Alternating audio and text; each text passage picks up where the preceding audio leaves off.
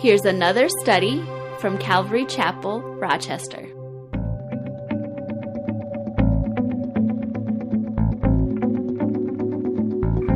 So we're in Second Timothy, and we're in chapter 2. And uh, in Second Timothy, uh, in chapter 1, because we kind of want to back up there for just a few moments.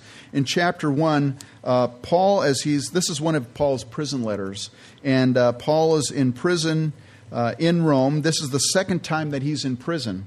The first time uh, that he was in prison in Rome, he was under house arrest. He was uh, chained to a guard and he was able to receive visitors. And then he was released at some point and rearrested later, and it's quite possibly after the burning of Rome. This time he's not uh, in his own rented home, he's in a dungeon, in a prison dungeon. Uh, uh, the uh, people, historians think it was quite possibly the Mamertine prison. Um, charges are not revealed in scriptures. We don't know why he was rearrested. It could be related to the burning of Rome, but we do know that at this point Christianity is pretty much a crime. Being associated with Paul is, is very dangerous. And uh, Paul here is realizing his death is imminent. And so he pens this last epistle, and it's his last epistle to Timothy and his last epistle that he wrote that we know of, anyways. Um, and uh, Paul will by church history, we find out that he'll be beheaded shortly after this time here in prison. So um, his his you know his realization that his death was imminent wasn't you know he wasn't it was real and it actually did in fact happen. Back in chapter one, so Paul recalls Timothy's genuine faith. You know, it's genuine. It's not. It's not fake. It's not hypocritical. And he re- he remembers that uh, you know uh, Timothy's mother and grandmother, what great women of faith, and they instilled in Timothy a love for God, and Timothy became a born again believer. And uh, he reminds Timothy to stir up that gift of God which is in him. Uh, they had laid hands on him there, and uh, in where he was from, Lystra, and uh, and so. Tim, uh, Paul is just trying to remind Timothy, hey, strip that gift. And so we talked about last week, it's, it's possible for you to have your gifts and, and, and for them to lay dormant because you don't use your gifts. And so this is why Paul is trying to encourage Timothy. He's also encouraging Timothy not to be ashamed of the testimony of the Lord, nor of Paul who is in prison. And he encourages Timothy to share with him in the sufferings for the gospel according to the power of God. He also urges Timothy to hold fast the pattern of sound words that he had heard from Paul. And he tells Timothy to keep the good thing that was committed to him by the Holy Spirit who dwells in him. So he's just really trying to build up Timothy. And uh, he then relates at the end of chapter 1 uh, to Timothy how his associates in Rome, and he mentions them by name, so Timothy must have knew them, uh, he, how his associates in Rome had left him. And scriptures only tells us why one of them left him, and we'll talk about him later. His name is Demas. Uh, the others were not really told why they left, but it quite possibly could be for fear of suffering. Uh, because again, being associated with Paul was just not a very safe thing in that climate there in Rome at that time. And finally, at the end of chapter 1, he mentions Onesiphorus. And uh, now, Onesiphorus wasn't ashamed of the prisoner of Paul. In fact, that's why Paul just mentions him. He zealously looked for Paul in prison. He reminds Timothy how Onesiphorus ministered to Paul back in Ephesus. And so this Onesiphorus had quite a reputation of just being a, just a just a, a, a servant of the Lord and uh, ministering to Paul. And as Paul is relating to about Onesiphorus in this letter, he mentions the household of Onesiphorus. He doesn't mention Onesiphorus like greet Onesiphorus. He says, greet the household Onesiphorus, and, and may, the, may the Lord bless the house of Onesiphorus, things like that. It seems to indicate that Onesiphorus had died. Now, Paul wrote that Onesiphorus had came and sought him out there in prison, there in Rome. So we know that he was alive at that point, but it seems to indicate that sometime after that, Onesiphorus had lost his life, and it quite possibly could be as a result of being associated with Paul the prisoner at Rome. Now, we know from history that Timothy was younger than Paul. We also know from scriptures that he had problems with being timid. I mean, Paul was always encouraging Timothy there be strong, be bold, you know, things like that. Uh, we know that Timothy had health issues, quite possibly stress related, although I'm not a doctor or anything like that, but it could very well be. Um, he had taken over for Paul at Ephesus. And if you could imagine taking over for the Apostle Paul in his ministry, uh, you know, there probably was some very high expectations placed on Timothy at uh, Ephesus. And Timothy undoubtedly felt that, that expectation. And, and Timothy undoubtedly felt ill equipped. I'm sure he felt less charismatic than Paul, his predecessor. And not only that, but he had these physical ailments. So he felt limited, or he was limited in what he could do because he was always getting sick. And so Paul here knows that his own race is almost completed. I mean, Paul, what a, what a life that Paul's lived. He's run his course, he's finished his, his work, he's fought the good fight, but he realizes, young Timothy, man, he's got a ways to go. He's got a life ahead of him uh, of hardship and, and uh, challenges and triumphs and everything. And so Paul here is trying to pour into Timothy as much as he possibly can. And so now, here in chapter 2, verse 1, he tells Timothy, You therefore, my son, be strong in the grace that is in Christ Jesus. Now, the form of the verb uh, means or indicates to keep on being strong. And he says, Be strong in the grace that is in Christ Jesus. Now, if you think about Paul, you know, Paul wasn't an intellectual weakling. Paul was uh, very smart. He was very intelligent. He studied under the great Rabbi Gamaliel. And so he was a very intelligent guy. He could run circles probably around a lot of the other apostles and probably around a lot of the other Pharisees. Um, Paul was not emotionally weak. I mean, think about this. Over the course of his ministry, he had been run out of town so many times they had stoned him and left him for dead.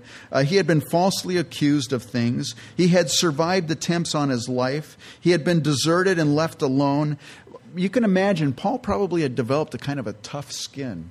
And if you're in ministry, man, that's one thing you need is a tough skin because you're going to get disappointed. You're going to get things are going to happen in ministry. And so Paul probably had a tough skin. He was not emotionally weak. Paul was also not fearful. I mean, think about it. He had been shipwrecked more than once in the ocean. Um, and uh, he had been bitten by a snake. If you don't like snakes, he had been bitten by a snake. Uh, he had survived that. Uh, he had faced governors, kings, rulers, even the high priest. Um, he had learned to go without and be content with what he had. And so, so Paul wasn't afraid of what would happen or what could happen to him. Paul was the kind of strong, fearless person that, you know, if I think about it, wouldn't we all like to portray ourselves like the Apostle Paul? I'm not afraid of anything, man, and you know, and and uh, I can I can argue with the best of them and all that. We'd like to portray that to people if we could. Well, at least I would, anyways. I'd like to pretend that I'm really a strong guy and stuff. But you know, there was one area where Paul was weak. One area. With all of Paul's strengths, it would have been very easy for him to have become prideful. And God knew that, so God allowed Paul to have a thorn in the flesh. And it was something that the Lord would not remove from Paul's life. It was something that forced Paul to rely on the Lord alone to make it through. And uh, most historians think it was some sort of physical impairment, quite possibly related to his eyesight. We don't really know. Scripture doesn't tell us, but there's some hints. But whatever it was, it was something that was just, I mean, he had to, he had to lean on the Lord, and, and, and it was just something that wouldn't leave him. And in one of those times of desperate prayer, and we all know what that's like, you know, the prayer for deliverance from some burden that you have, and, and uh, you're carrying something and you're praying over and over, asking the Lord to remove it, and, and it seems like the Lord's not listening to you. You know, Paul had times like that too. And uh, it was in during one of those times when Paul was pleading with the Lord to remove that thorn in the flesh, and then he heard Jesus speak to him. Jesus speaks to us in our times of trials and our sufferings if we'll just listen to him. And he says to Paul, he says, My grace is sufficient for you, for my strength is made perfect in weakness. That was the Lord's answer to Paul. And so in 2 Corinthians chapter 12, Paul writes, Therefore, most gladly I will rather boast in my infirmities, that the power of Christ may rest upon me. Therefore, I take pleasure in infirmities, in reproaches, in needs, in persecutions, in distresses for Christ's sake. For when I am weak, then I am strong. And so now Paul is writing to Timothy Timothy, be strong in the Lord. Now, he doesn't tell Timothy to be physically strong, because he wasn't. He doesn't tell Timothy to be emotionally strong. I mean, Timothy wasn't wired like Paul. Timothy was a different person. And yet, Paul tells Timothy to be strong. Why? Because Timothy needed strength, all right, but it was something that he couldn't drum up in himself. He needed to be strong and to be continue to be strong in the grace that is in Christ Jesus. What is grace? Grace is God's favor on those who don't deserve his favor. And that strength that Timothy needed, it was, it was, it was not based on his abilities. It was based on God's grace. It was God's power that Timothy needed. That's how Paul could write in Philippians 4:13, I can do all things through Christ who strengthens me. Sometimes I say, well, I can do some things through Christ who strengthens me, but that's not what the scripture says. I can do all things through Christ who strengthens me. You know, that's comforting because you don't have to be something you're not when you and I take our weaknesses and we come to the Lord in prayer and we humbly submit ourselves to the Lord, man, He's faithful. He will enable us by His strength to accomplish an impossible task. Something that's like, man, I can't physically do it, or I can't, I can't emotionally, I can't hang in there. Yet by God's strength, we can do that. By God's strength, we can endure difficult situations. By God's strength, we can remain faithful when all you want to do is give up and walk away. And so this is what Paul is telling Timothy be strong in the grace that is in the Lord. And then verse 2 he says, And the things that you heard from me among many witnesses, commit these to faithful men who will be able to teach others also. You know what I like about Paul? I don't think he minded being quoted. And I don't think he cared if, if nobody gave him credit for it. If they just used Paul's words and they quoted it as if they were saying I don't think Paul cared about it. I think Timothy could plagiarize Paul all that Timothy wanted to. In fact, Paul encouraged Timothy to pass on what he learned from Paul to others. Why? Well, because it was important that Timothy not come up with his own version of the gospel. And what Paul taught Timothy, it wasn't some secret teaching that only t- he and Timothy shared. Paul taught the same things everywhere he went among many witnesses. You know, Paul would light, write a letter to a particular church. In fact, you know, that's kind of what the, the New Testament is. It's, it's, a, it's a collection of, well, there, you have the Gospels, but other than that, it's a, it's a collection of letters, basically, um, except for maybe the book of Acts. But, it, but they're letters that address situations that each of those churches had in that first century. Gnosticism rose up, and so they had to deal with Gnosticism. Someone was in an immoral relationship, and they were yet they thought that they were everything was fine, and Paul had to address that. Christians suing one another, all these different issues in the church, legalism coming into the church, and so Paul would write a letter dealing with each of these particular situations to a particular church. But the churches took Paul's letters and they passed them around to each other so that each church could learn from it. And Paul intended that his epistles be circulated among the different churches. In fact, in, the, in Colossians, to the church at Coloss- Colossae, he says this Now, when this epistle is read among you, see that it is also read in the church of the Laodiceans, and that you likewise read the epistle from Laodicea. So, you know, Paul would, these circulators, these letters would be circulated among all the different churches. So there wasn't any secret teaching that Paul was teaching Timothy. And the early church fathers, they would write letters to each other and they would quote portions of the epistles and the gospels in their letters to each other.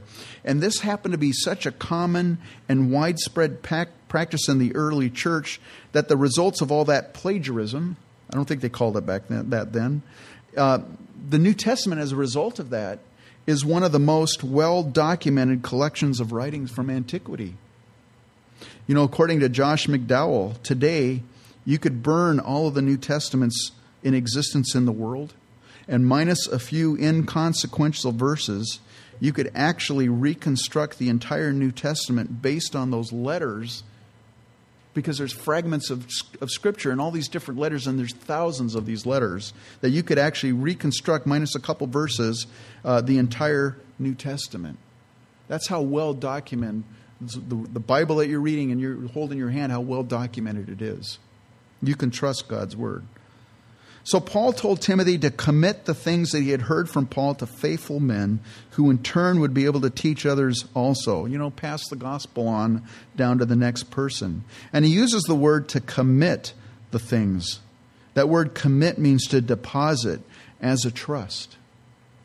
You know, each one of us has a sphere of influence. Now, maybe your sphere of influence is less than others, but each of us have a sphere of, of influence you might be a parent here this morning or a grandparent. Maybe you're an uncle or an aunt or a brother or a sister. Maybe you're a teacher in some, some sphere or a leader or a coach or an employer. Let me ask you this Are you leaving a deposit of God's word with those who are in your sphere of influence?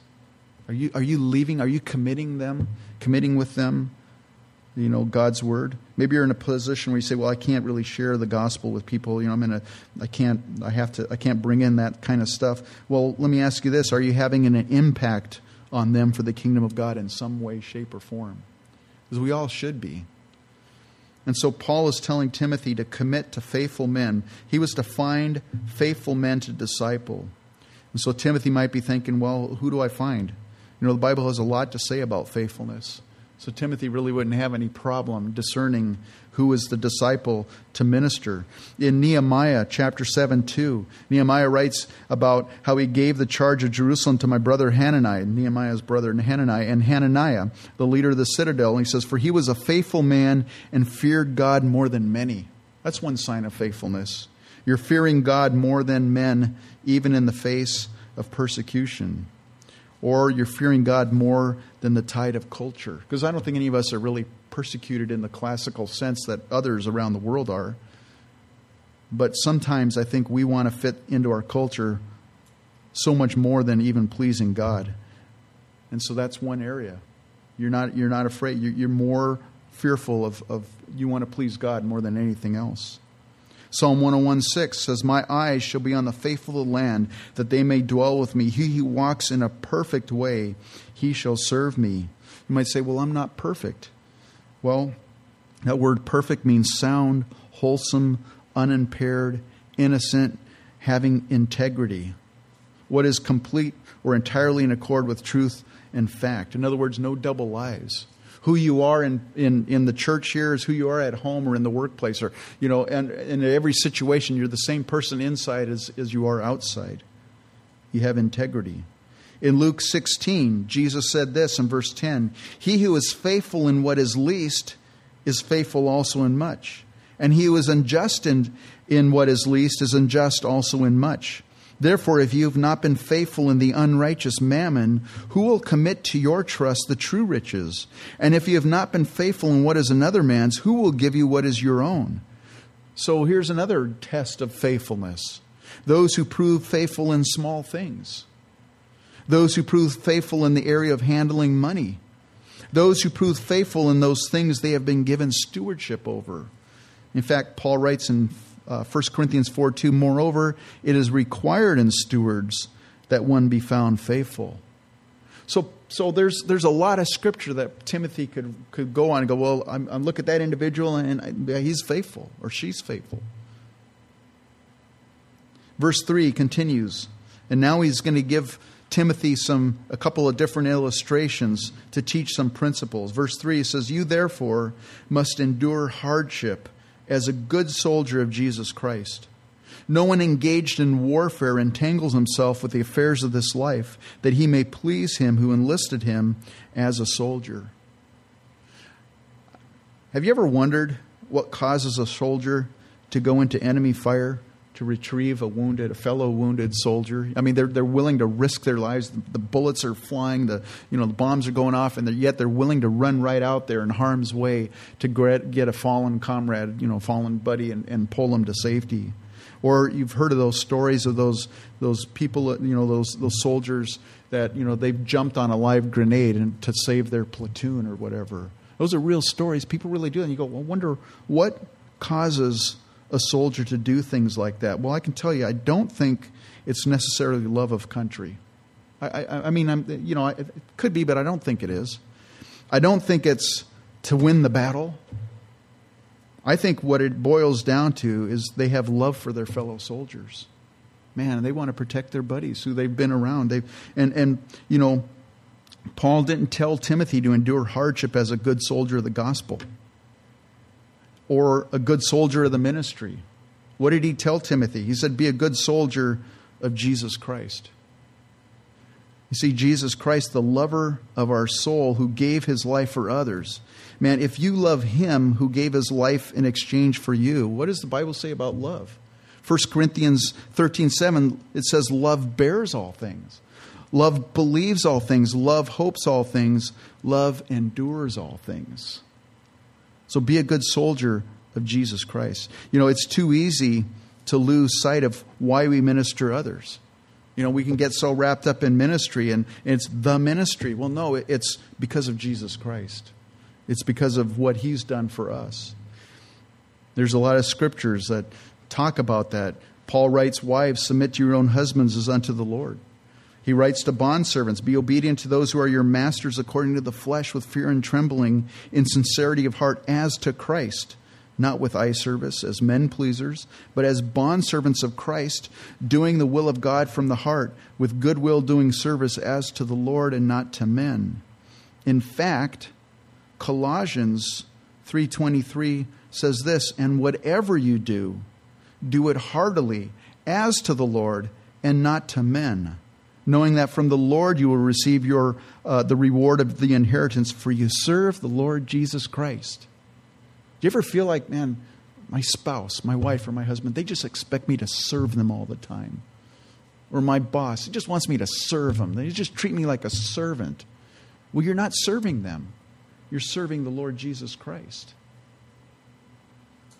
And we are in a battle. And there will be hardship and troubles to endure. But like a good soldier, we must endure them for the sake of our commander in chief, Jesus Christ. And so Paul uses that illustration of the good soldier, and he says, A good soldier doesn't entangle himself in the affairs of this life, that he may please him who enlisted him as a soldier. How do we get entangled in the affairs of this life? Jesus said it quite succinctly. In Luke 8 14, he says, Now the, he's talking about the, the, the, the parable of the seeds and the sower. And there were seeds that, that fell among the thorns. He says, Now the ones that fell among the thorns are those who, when they have heard, go out and are choked with cares, riches, and pleasures of life, and bring no fruit to maturity. We can get so entangled in the affairs of life that, that we're no longer serving the Lord, we're serving ourselves. In Paul's first letter to Timothy, 1 Timothy 6, verse 9, he said this But those who desire to be rich fall into temptation and a snare and into many foolish and harmful lusts which drown men in destruction and perdition. For the love of money is a root of all kinds of evil, for which some have strayed from the faith in their greediness and pierced themselves through with many sorrows. Now, later in this letter, Paul's going to relay to Timothy that he has been left all alone there in prison in Rome. And Demas is one of those who had been a soldier, who had gotten entangled in the affairs of this life. And in 2 Timothy 4:10 he says, "Demas has forsaken me, having loved this present world, and has departed for Thessalonica." And that's really that's a challenge for all of us, I think, especially in our culture. If you if we lived in a third world country where there was less things that we have, you know, I think maybe maybe we'd have different challenges. But I think one of the biggest challenges we have here is being entangled in the affairs of this life falling in love with this world. Why? Because we have so much here. We're so blessed here in this in this country and in this culture. So for us, this is really this is really a challenge for us as believers. Peter warns about those who get entangled in the affairs of this life in his epistle. In 2 Peter 2:20 says, "For if after they have escaped the pollutions of the world through the knowledge of the Lord and Savior Jesus Christ, they are again entangled in them and overcome, the latter latter end is worse for them than the beginning." Why? Well, because they've already had the knowledge of the Lord Savior Jesus Christ. And now it's not ignorance, now it's willful rebellion. It's so much worse. And so, after giving Timothy the illustration of a soldier, he now gives another illustration, that of an athlete. And Paul, in his letters, he's, he's used lots of examples of athletics. In verse 5, he says this And also, if anyone competes in athletics, he is not crowned unless he competes according to the rules. You know, sometimes Paul uses the illustration of boxing, he's used the illustration of wrestling and running a foot race. These were all competitions that took place at the Is. I'm going to pronounce it funny, the Is, Isthmian Games. uh, by the Isthmus, of Corinth. I'm sorry, I'm struggling there. Those games were held biennially just outside of Corinth. Now, I was doing a little research on these games, the Isthmian games. I, am pronouncing them funny, but um, and I was looking up Nelson's. Um, I've got this book. It's called Nelson's New Illustrated Bible Manners and Customs and you can you, know, you can go through it and it tells you about what the warfare was like the culture was like the food was like. It's an interesting book from from those times. And he they i came across this and i just kind of jumped out at me. It says ministers who paint glowing pictures of the isthmian games in their sermons on paul or first corinthians often do not realize how corrupt and degraded Greek athletics were during Paul's lifetime, and they were no more degraded than at Isthmia. Professionalism had taken over with plenty of quackery in training and dieting. Sounds like there's a lot of cheating going on. Maybe there was doping, and if they could dope somehow in their, their culture or whatever, you know, there was there was things they were cutting they were cutting corners, they were cheating to try to win these these competitions. And Paul says here, don't expect to win a crown if you don't compete according to the rules. And there are Christians who don't compete according to the rules. And what I mean by that, there are Christians who selectively obey God's commands and principles while ignoring other ones. And they excuse the way their sin with statements like, well, you know, my situation's unique. It's, it's just, it's different. I understand God, but it's different. My situation's different. Or God knows my heart. Well, just like the athlete, we need to compete according to the rules. And then Paul switches to yet another illustration, that of the hardworking farmer. Verse 6 The hardworking farmer must be first to partake of the, crop, of the crops. You know, Paul, uh, I don't think he boasted in himself. In fact, he writes that several times. At some point, he calls himself the least of the apostles. He calls himself, he says, I'm not even worthy to call myself an apostle. So when Paul makes this statement that I'm about to read in 1 Corinthians 15, understand this. He's not coming from a point of pride, but he is being truthful. He says this But by the grace of God I am what I am, and his grace toward me was not in vain, but I labored more abundantly than they all. But then he says, Yet not I, but the grace of God which was with me. Paul could talk about the hardworking farmer because Paul was like the hardworking farmer. He worked harder than most people around him. But he freely admits it wasn't him, but the grace of God working in him. And Paul, you know, he didn't just work for a short time in ministry and then backed off. You know, having having started this church plant back in well around 1999 was basically we started as a Bible study and kind of went from there. And uh, there were other guys in the Midwest that had started Calvary Chapels the same time. We, we all knew each other, and I still know them and stuff. Uh, and some of them, they worked really, really hard. And then and then all of a sudden it's like next thing you know they're out of ministry they've, they've gone done whatever they're gone you know and it's you know it's easy to work hard for a short period of time it's a lot harder to remain faithful and to keep working and and and in year year in and year out, in season and out of season, um, to do those things. Paul wasn't like that. Paul worked his entire life. In fact, he worked up until the time of his imprisonment was in Rome. Uh, this when he's writing this letter, and even as he writes this letter, you know, you think you're in jail, you're chained, and you're in a dungeon. That, that's it, man. My ministry's on hold. Woe is me. Here I am. Paul wasn't like that. Paul didn't cease praying night and day for Timothy. And if those of you who have labored in prayer day and night, you know that that's not easy. That's work. It's work. It's, it's, it's a struggle against your own flesh many times, and it's also spiritual warfare. And so, even in prison, Paul was laboring there. And so, Paul uses the illustration of the hardworking farmer. You know, to produce a crop, a farmer does need to work hard, right? They've got to prepare the soil, they've got to plant the seed, and then comes harvest time. And if the farmer is lazy during any of those times, he can't expect a good harvest. And when it's time to work, you have to work until the job is done. I mean, I, I love Dan. Dan's a farmer in our fellowship.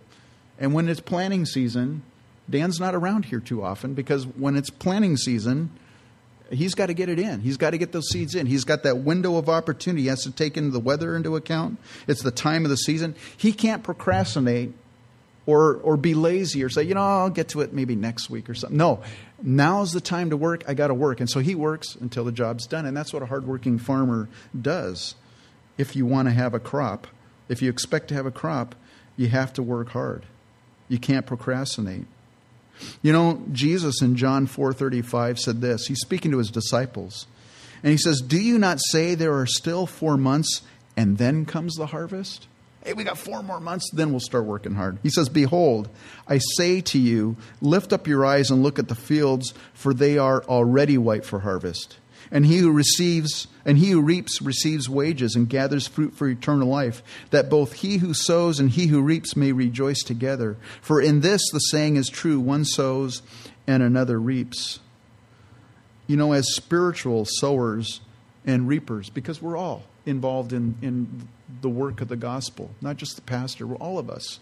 And some of us might have a time of sowing seeds. Some of us might get that that wonderful opportunity of reaping a harvest. That, that's a beautiful thing when you can lead someone to, uh, in prayer to the Lord.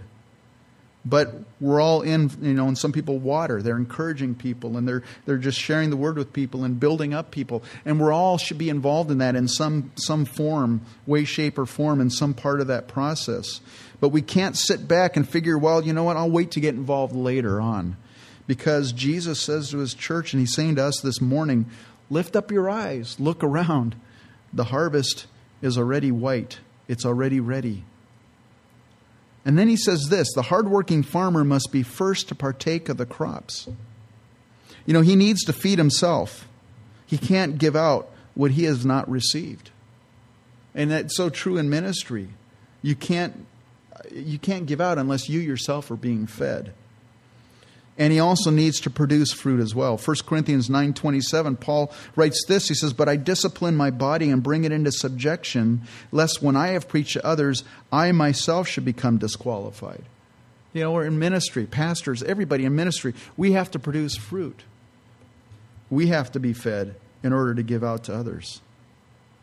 Verse 7 paul writes consider what i say and may the lord give you understanding in all things you know, what he means by that is just think on these things, meditate on these things.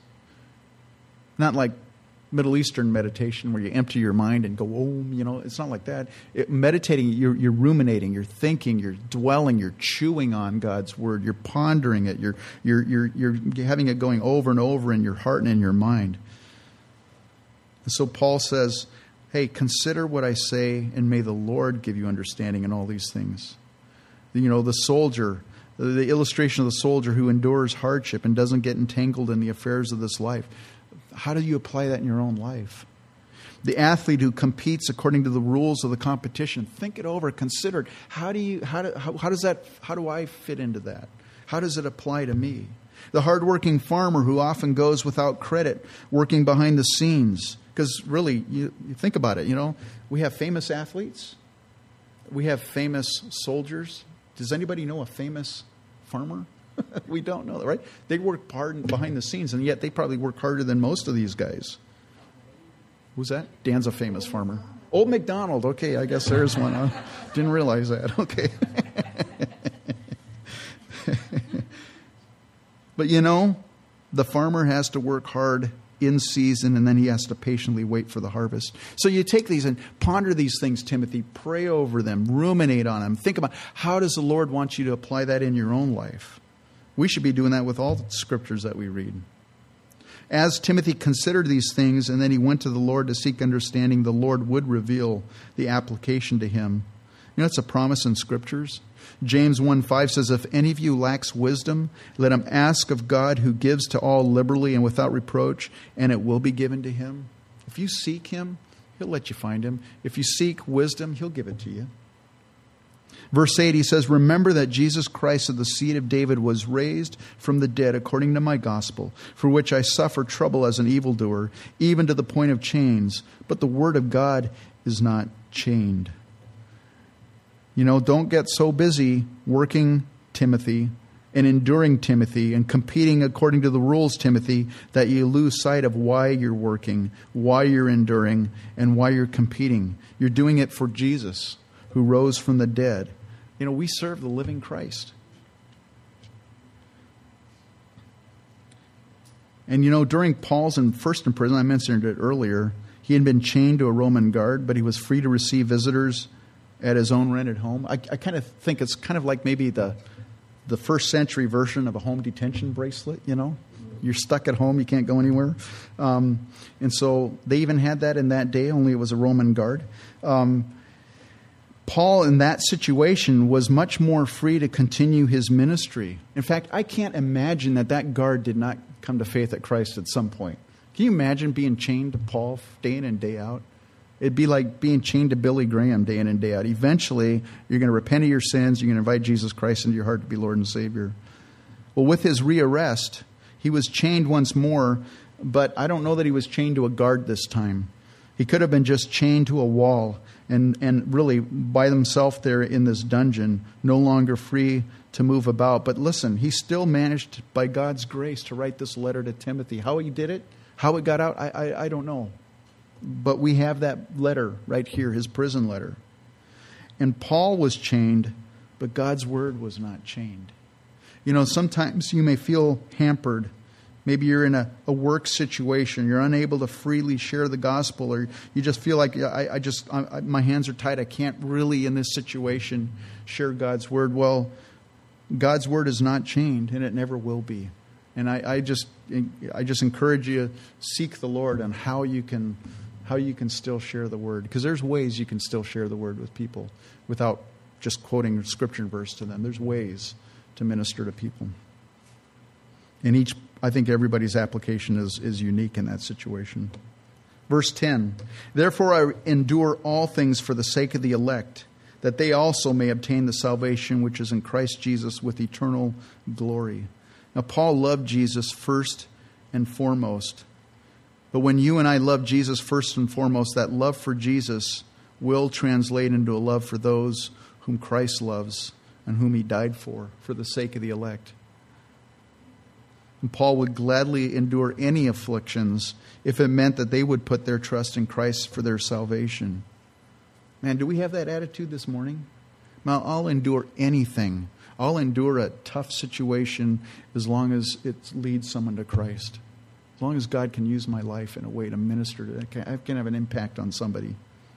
You know, the more we love Jesus, the more we will have his heart of compassion for the lost. Because true compassion springs from a heart of love with God. Verse 11 This is a faithful saying, for if we died with him, we shall also live with him. If we endure, we shall also reign with him. If we deny him, he also will deny us. If we are faithless, he remains faithful. He cannot deny himself. Paul says, if we died with him, we shall also live with him.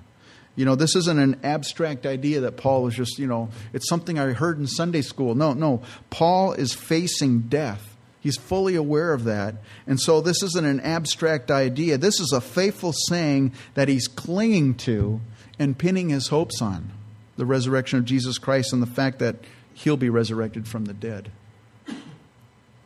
It's also true metaphorically that the more you and I die to ourselves and die to this life, the more we're going to experience the abundant life in Christ. If we endure with him, excuse me, if we endure, we shall also reign with him. Jesus told the church at Smyrna, Revelation 2:10, "Do not fear any of those things which you are about to suffer. Indeed, the devil is about to throw some of you into prison that you may be tested, and you will have tribulation 10 days. Be faithful unto death, and I will give you the crown of life." Just be faithful, endure, persevere. And then he says if we deny him, we will one day be denied before the Father. And then finally, if we are faithless, he remains faithful he cannot deny himself. Man, that is so freeing to me. God's nature doesn't change based on my actions, it's not based on my faith. In fact, someone could say, I don't believe in God. I don't believe in his promises. It doesn't matter. That doesn't change things. God is still faithful. What a blessing that is for each one of us. We're going to stop there and we'll pick up the rest of this chapter next week. But I hope you're encouraged this morning. I would encourage you in your time, maybe spend some time with the Lord and, and just go through the scriptures and just ask the Lord, Lord, show me. How, how can I apply this in my own life? How can I be an impact on other people? How can I love you more? You know, live for you more. Why don't you stand up and let's go to Lord in prayer. Heavenly Father, we thank you this morning for your word. Lord, we thank you for Timothy. Uh, Lord, we know that from history that he was faithful. And Lord, that he eventually died a martyr's death. Lord, we thank you for Paul. Lord, Paul who encouraged Timothy. And Lord, we can read these, this letter and Lord, if we would be honest, we would admit that there are times when we're fearful, that there are times when we're timid, when there's times where, Lord, we want to give up and we just need to persevere and we need to be strong, not in ourselves, but in the strength that you provide. Lord, I pray that that's that verse from Philippians that I can do all things through Christ who strengthens me. Lord, that that would be true of each one of us. Lord, that we would put our trust fully in you and depend on you. And so, Lord, I just thank you for the reminders this morning. I pray your blessing upon each and every person this coming week. And it's in Jesus' name that we pray. Amen.